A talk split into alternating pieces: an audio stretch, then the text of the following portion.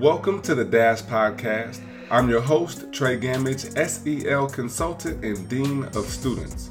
Here on the Dash, relationships and communication come first. That's why every week our goal is to provide social emotional learning solutions for your school community. You can learn more about me and the Dash podcast at treygamage.com, where you'll find our middle and high school SEL workbook, Every Decision Counts, more about the Dash podcast, and my story through education. And if you are in need of accessible, autonomous, continued education, check out our adult SEL platform, seleducators.com the only platform dedicated to adult social emotional learning activities. Lastly, we want to give a big thanks to the Teach Better Podcast Network for putting together a collection of podcasts dedicated to supporting the entire school ecosystem through in depth conversations that you care about. Thanks again for joining us. I hope you enjoyed the episode. This is The Dash Welcome back to SEL Foundations, a special series of the Dash podcast. I'm your host, Trey Gamage, education consultant with SEL Educators and also a K 12 Dean of Students for the PD Math, Science, and Technology Academy. This is episode 194, and we're continuing to explore opportunities to advocate for our educators, for our teachers, and for our students. And that advocacy is specific to social emotional learning in schools. I believe that SEL is just as important as academic learning. and I don't have any idea how we can expect to impact students if we are not supporting teachers. So we've been doing solo episodes for about two months now, about eight weeks, I want to say, and and I'm having fun. I'm having a lot of fun with these episodes, and I hope that you're finding that uh, the information that we have is um, taking you deeper to another level because we really want to bring the awareness. We really want to highlight SEL and bring practical opportunities to apply the information that you have. So I would love to hear from you in the comments. I would love to hear you share with your friends. If you see something that you like, see something that you wanted us to talk about, or an article that you want us to refer to, go ahead and, and leave a comment for me on the podcast or on social media so that way we can um, address SEL in the articles that you brought up as well. Now, as we get started for the day, I notice that, let's see, uh, as we get started for the day, I did notice that this says April 1986 by Ben Olson. So I'm not sure if that's the most accurate um, date. But as we read through, I think it's quite interesting to explore um, teachers' work environments and how they are not supportive, how they're not supportive. Uh, most teachers feel like essentially that that you're just at school, you know, and there's no opportunities for feedback. There's no opportunities for growth. You don't necessarily feel like you're involved all the time. So in this, I want to explore. There's four key areas through the poll that um, our educators feel like they're not being engaged on campus. And, you know, we talk about enhancing student voice and engagement, but how important is teacher voice and engagement, educator voice and engagement? We all want to be a part of a collaborative vision that we have a hand in. Even if I'm not the leader, if I'm not the number one or number two PLC person, I still want to understand that um, we're working together to make our world better at our school. At our school. So there was 1,800 respondents in this poll, and over 1.5, 1,800 respondents represent a random sample of approximately 1.5 K-12 teachers who belong to NEA, the National Education Association. And um, one of the first quotes here, or the let me let me read this for us too. Those principles include clear organizational goals and priorities, adequate resources to do the job, communication and cooperation among staff, and involvement of employees in decision making. All four conditions are sorely lacking in schools today, said Ms. Bacharach. Bacharach. If supportive culture is important to a profession, and if you compare these data to other to those four other organizations, then schools are some of the least supportive organizations that I have ever seen in my life. Wow. Wow.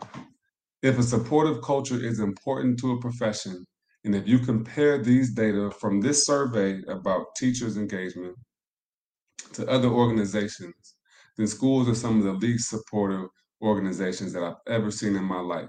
And this was a conversation that we had a couple years ago in um, our administrative training online, in thinking about how thinking about how we don't necessarily provide the detailed coaching to teachers and our educators as we would to say a, a, professional athlete or a business coach and stuff like that you know you you got to be really specific and really um, organized to provide teachers and educators with the support that we need to truly move forward in and feel supported in our school environments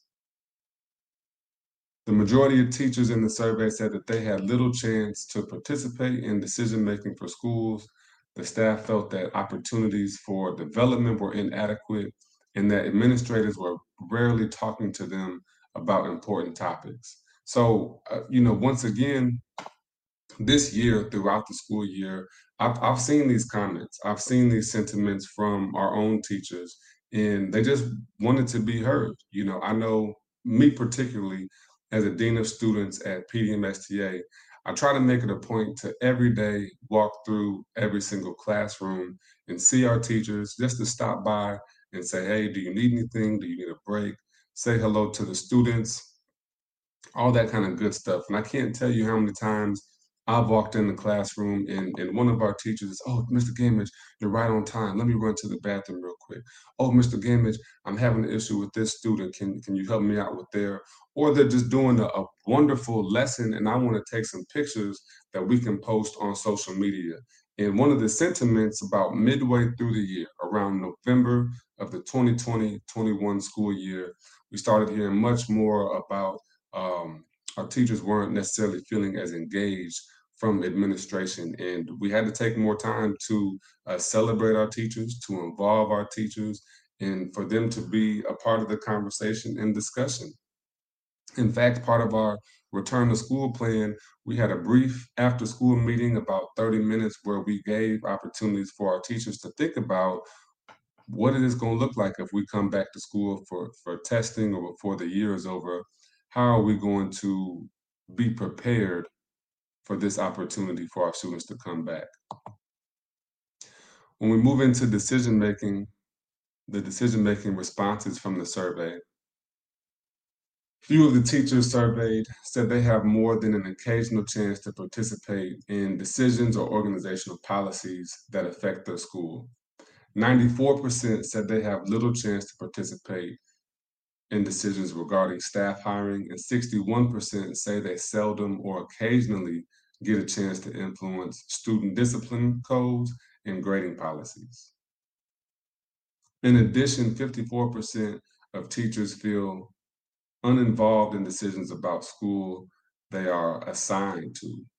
44% in decisions in decisions about grade or subject level assignments, 25% in decisions about how to teach, 38% in decisions about what to teach. So, you know, I think a, a big piece here is, is just wanting to be heard. You know, here we are with um, you as a teacher or as an educator with perhaps, now let me retract that statement, with the most important profession in the country, in the nation, in the world, because we're preparing the next generation of students to be successful. So shouldn't the, the teachers who are spending eight hours a day with our students be involved with some of the decision-making process? I'm, I'm just now starting to learn more about policy myself and how policy impacts decision-making. And so maybe, maybe there's some, you know, some gaps from a, a classroom curriculum perspective to the uh, policy and decision making, but there's no reason that that gap can't be bridged in a PLC meeting, in an after school development meeting, in a survey that gives an opportunity to receive information, to receive input from our classroom teachers.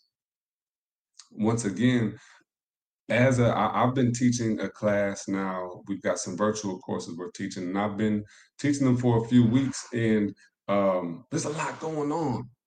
And you learn a lot more about the details about what your students need when you're in the classroom versus when you are in an administrative role.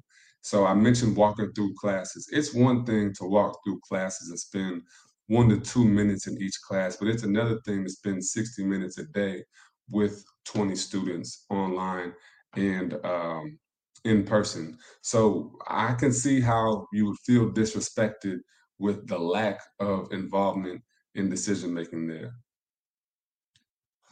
From an administrative perspective, teachers didn't report that their building administrators were particularly helpful um, in this regard from decision making. 36% surveyed said that their administrator frequently asked for their suggestions or opinions, but there was also 45% that claimed that they were never asked. So I mean, I I'm preaching to the choir here, or speaking to the choir rather, in the sense that you know our, our education system is really jacked up. It's really messed up the way that we think about ser- serving and supporting our kids. And when you look at stuff like this, the statement, how can we expect to impact students if we're not supporting teachers? If my teachers if in the classroom are not feeling supported by me as an administrator, what should I be expecting their output to be like for our students. I'm not modeling how they can create shared agreements. I'm not modeling how to be supportive. I'm not modeling how to give grace. I'm not modeling how to give your input. I'm not modeling how to take your feedback and create a collective decision, but doing it more so on my own. Again, there's simply a quick survey, a quick staff meeting, an opportunity for voices to be heard. 37% of those surveyed said that their administrators seldom or occasionally explain things to them. More than half said their administrators seldom clarify what is expected of them, and nearly half said administrators seldom, seldom provide helpful suggestions or information.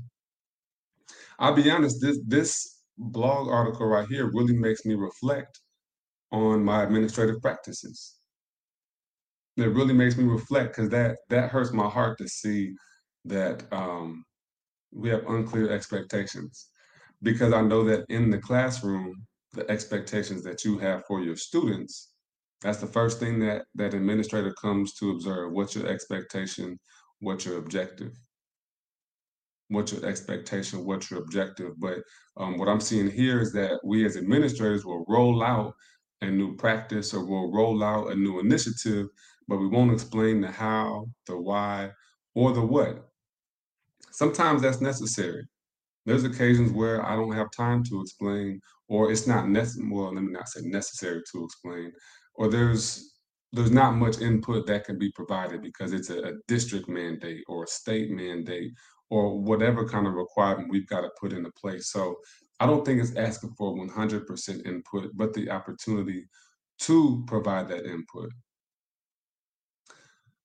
Third here, staff development. Teachers are not happy with the quantity or quality of staff development opportunities available through schools. More than half surveyed said that they had occasional to, occasional to frequent problems in this area. And the staff development for teachers might take inappropriate forms. When asked for the most effective sources of job related knowledge and skills, 92% of those surveyed checked experience as a teacher, which you can't can't deny that. Your experience is, is crucial, critical. Teachers also rated consultation with observation of other teachers as definitely effective, followed by study and research pursued by teachers on their own and courses and consultation in the teacher's area of specialty. So what I see in all that in this statement in this statement, I see that we want a choice.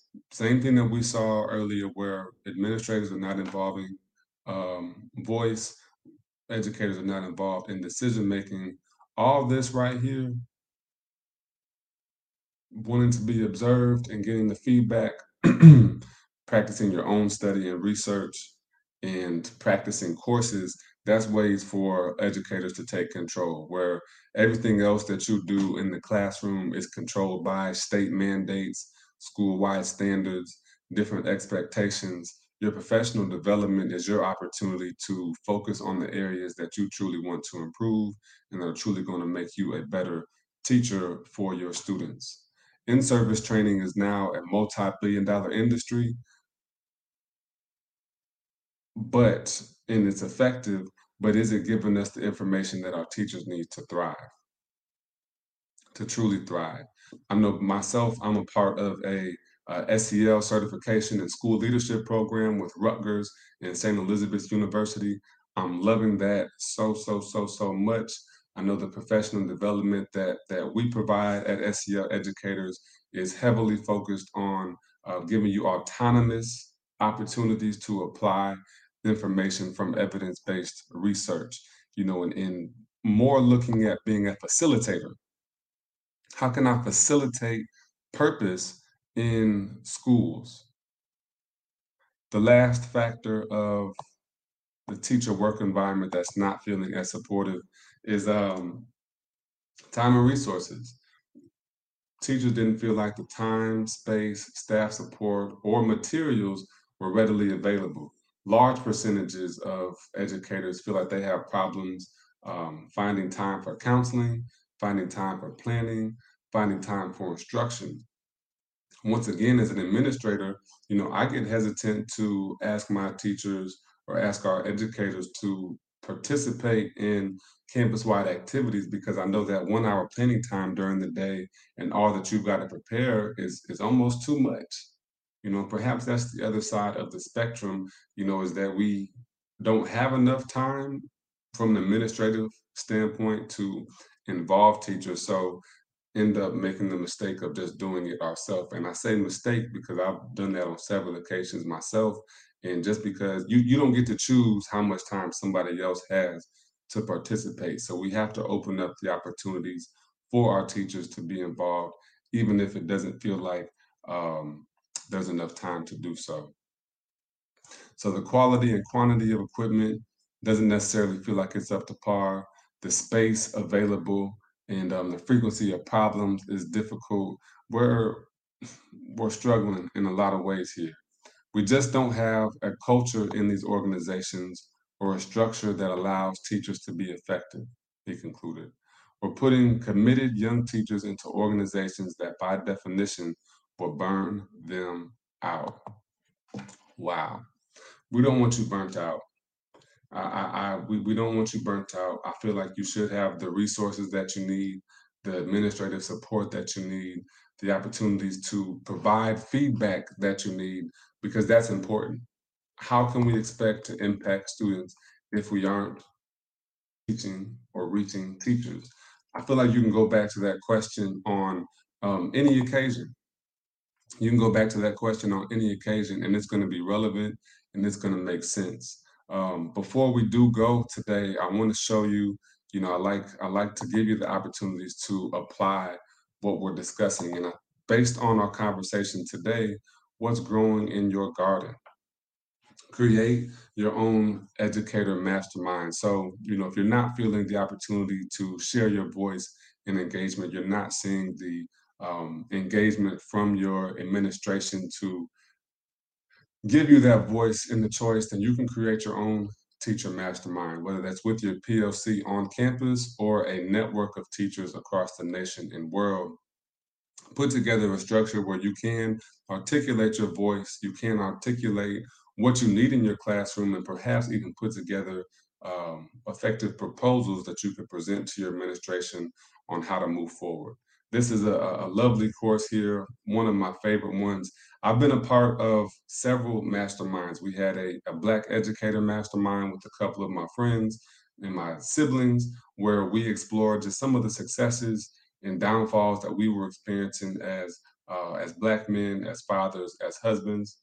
Been a part of a educational mastermind, an entrepreneurial mastermind, I should say, where several of us education entrepreneurs got together over the pandemic to figure out how to pivot our business into a place where we can continue to thrive and support and provide value to educators where we need it. It's also a great opportunity to just slow down, you know, to find 30 minutes where you can connect with teachers, um, whether it's in your PLC or outside of your PLC.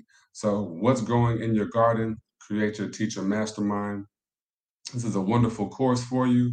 Um, and as always, you know, the, the foundational course that you can take is the SEL self assessment for adults. This will really set you up for success individually, and you can complete as a PLC or school community to really analyze your strengths, your weaknesses, and your opportunities for growth. We covered a lot in this episode. This is actually one of the longer solo episodes we have. So I apologize. No, no, I don't apologize for being long-winded because this is great information that we need to hear and our teachers need more support. How can we expect to impact students if we are not supporting teachers? I don't believe that we that we can be the most effective or efficient at this. So, thank you for your time today. If you like this episode, please share it with those who need it, your teachers, your administrators, your school leaders, where you may need more time to where you may need more opportunities for voice and engagement and on the other end, share it with your administrators and your teachers who are doing a great job providing you opportunities to share your voice and engagement. If you like this episode, once more, share it. We're on YouTube with the videos, and we'll post everything that we have full show notes, full episode, videograms on Instagram, Facebook, and YouTube. Thank you very much. We'll see you next time. This is The Dash.